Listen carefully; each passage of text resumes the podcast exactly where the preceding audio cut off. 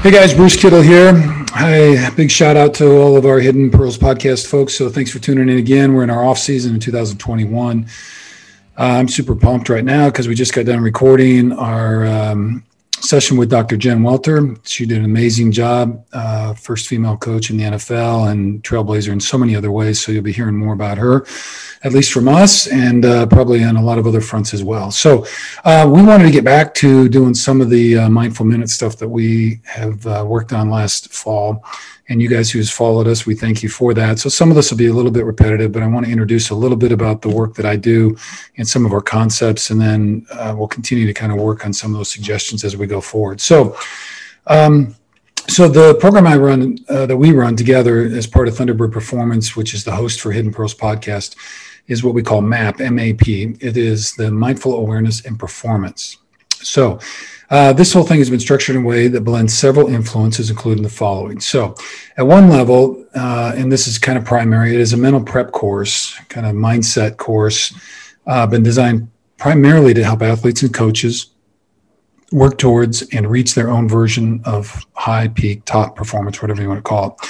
Uh, it's an entire curriculum with exercises and homework and all that kind of stuff. It's got classes and then 1v1 coaching throughout the process. So that's kind of the one part of it. Um, MAP also includes some aspects of traditional life or performance coaching. So I'm also certified uh, life coach through an organization called IPEC. Um, and we do that in order to help clients in all aspects of their life to gain, gain greater clarity as they honestly assess where they're at, where they want to go, what's stopping them, or what the obstacles are, and how to get, in fact, to where they want to go. Stated mission for MAP is helping people mindfully discover and express their authentic self. So we believe this is true not only in their athletic life, but also in their personal lives as well. So it's tough to be performing at your top level if other components of your life are not also in alignment with that and running well. So that's what we work on. Uh, finally, MAP at its core is a foundational piece of everything we do is a process structured to assist clients in developing mindful awareness. Thus, we're pretty clever here, aren't we? Thus, the name of the program, Mindful Awareness and Performance. Uh, we believe it's through this mindfulness that we are able to enhance and improve our performance, not only in our own our cho- chosen field of play or the sport, but also in life. Thus, MAP embraces and relies upon the core foundational tools of mindfulness, including breath work, meditation, and movement, and other things. So I've heard you guys have heard me uh, last year. We kind of worked through the eight. Well, then I was calling it the eight stages of mindfulness. I'm kind of talking about steps now, and the only reason I'm saying that is that stages makes it seem like it's kind of linear and it's a progress that way. And um, I think these are really steps, or really maybe they're just tools. I don't know. I'm still working on that, so give me a little space on that one. But anyway, I've got eight components here that make sense to me. So there are a lot of thoughts out in the world on mindfulness. You can get there's all kinds of books, there's conferences, and there's a lot of really great people been doing it for a really long time. So um, you can kind of dig around, and I encourage you to do that. I'm just working on what I've used in my own progress and learning as a student of mindfulness and the related tools of meditation, breath work, and physical movement, such as yoga or Tai Chi or whatever that is. There's a lot of different things. So I've come to group certain steps of this process, what I call the eight steps or tools of mindfulness. To be sure, this is not linear in any way. I want to really repeat that. It's not linear. So you don't start it necessarily at the beginning and get to this end. Some of the things kind of evolve and unfold for people personal to who they are. And so you might kind of feel like you're making advancements in one area and other areas might be tougher. So, but anyway, this is the flow that worked for me. Uh, so again, to be sure it's not uh, linear in any way, it's a process, and each of us will repeat, cross over, and learn anew time and time again. So you kind of bounce around.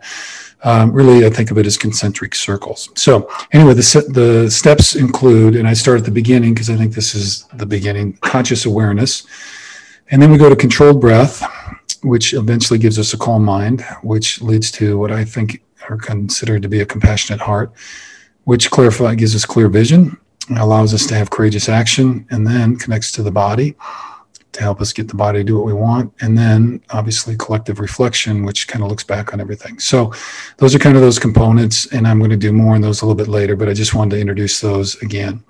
So these eight steps are the different components and what has made sense to me as I've been on my journey into mindfulness. And I offer them only as a tool for others on their journey.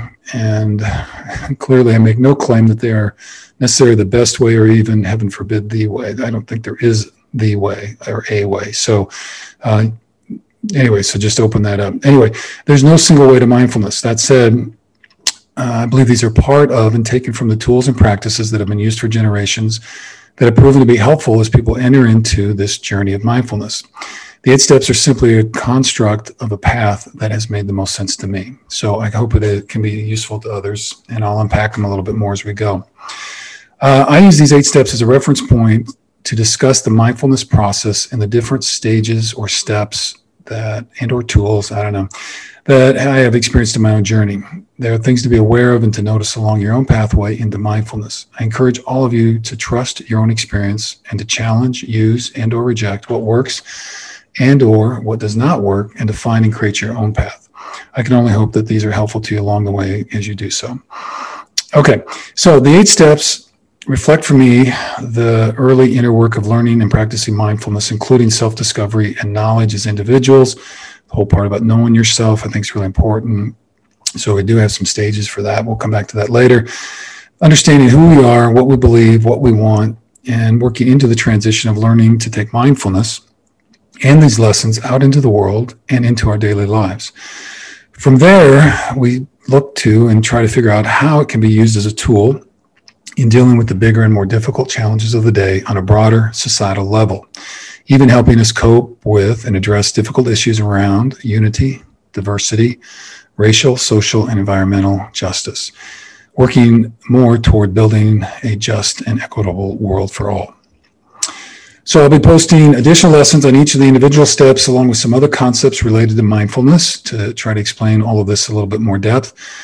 Uh, again, I'm doing this as a guide and hopefully as a useful tool. It is certainly not exclusive and or in replacement of any of the other thoughts on the subject. And again, I invite you to dive into those as much as you want and can so you can figure out what works for you.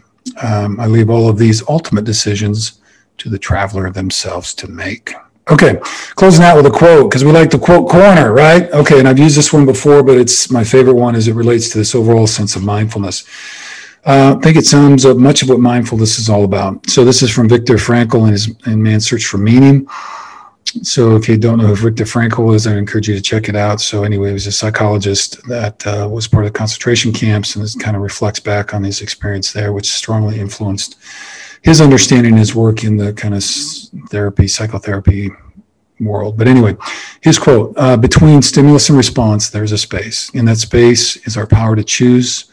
Our response. In our response lies our growth and our freedom. So, one more time between stimulus and response, there's a space. In that space is our power to choose our response. In our response lies our growth and our freedom. So, um, again, I think this is a really core point of everything that we're doing with mindful awareness and performance, and really life coaching and the whole bit. Uh, this essentially for me is mindful awareness uh, creating awareness of our thoughts and emotions, recognizing that they are simply thoughts and emotions and they will pass.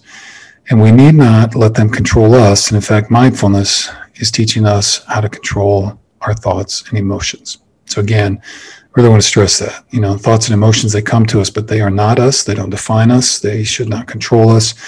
And we need to, I believe, you know, we're working on recognizing what those are in order to control them. So um, this ability is accomplished by seeing, creating, and then living into this pause that Viktor Frankl talks about. That is the space between stimulus and response. So something happens in your life, somebody says something, an event occurs, and then there's a moment. And it may be a short moment, maybe a long moment, but that gap, that pause in between stimulus and whatever happens next that's the pause that we're trying to work into. That's where awareness happens. It is in cultivating the ability to have the awareness to recognize the stimulus so that you can create or at least see it, understand the pause in the middle. And that's where the breath work and meditation come in and are so important. So this brings us to Frankl's second point, what I believe is one of the most fundamental and critical concepts of mindfulness and really even life itself if we're seeking to have that the life that we want. And this is the concept of choice. As Viktor, excuse me, explains, the purpose of creating the pause is in order for us to claim, retain, and then exercise our power to choose. I want to say that again. It, the purpose of this, right, of creating the pause is in order for us to claim, retain, and then exercise our power to choose. That is what it means to be human and to be truly free. To choose our response to whatever life throws at us, to choose who we will be and what we will do. Life, if it is nothing else, is a series of choices we must face over and over and over. And it is in the process of making deliberate and intentional choices based on our knowledge and understanding of who we are and who we want to be in the various moments of our lives that is what ultimately will define us. A lack of awareness leads to an inability to recognize or create the pause, and this ultimately to the loss of choice and intentionality in our lives. At that point, we become just reactionary cogs in the wheel of the machines of life.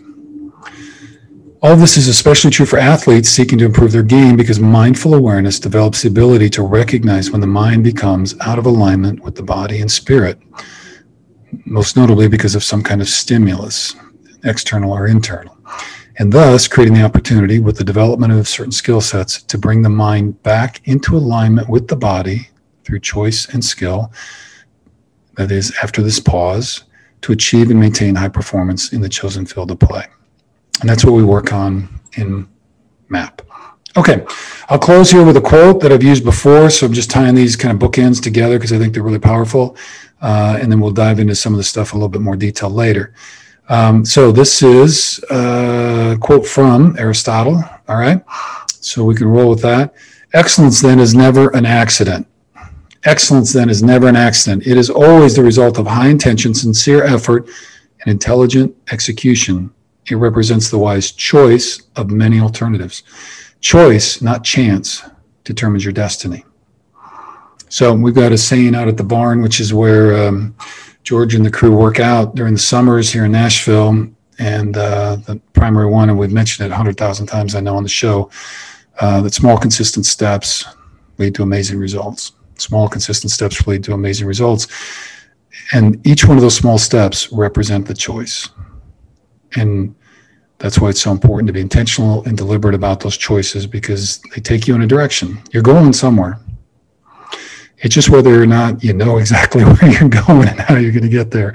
But trust me, every day you're going some you're going somewhere. So make sure it's where you want to go. Make sure you're in charge. Make sure you're driving the car, and make sure you're behind the wheel. All right, thanks for watching and listening to this one. Uh, I look forward to bringing you more on the mindful awareness and these stages, and I got all kinds of categories and stuff. So I'm going to just share all that. I've been working on it, trying to unfold that a little bit for everybody, and then we will go from there. So appreciate it very much. You can send us feedback or questions. I'll be glad to answer some of those as we get rolling down the as the summer continues. Uh, we're excited, and I would just encourage you too to keep watching and following because we will be uh, rolling out some more interviews with uh, women in sports and women in the NFL, and we're very excited to do that. I feel like they have a very powerful mes- message, and uh, we're looking forward to doing that. So, uh, go out there, be the very best you can be. Go be great today all right. And repeat it tomorrow. Keep your vision in mind, manifest and uh, inspire and do something kind to somebody somewhere. All right. Take care, everybody. Thank you very much for listening. And uh, uh, wherever Emmy is, we wish her the very best too. So she'll be back on later. All right. See you guys. Thanks. Bye.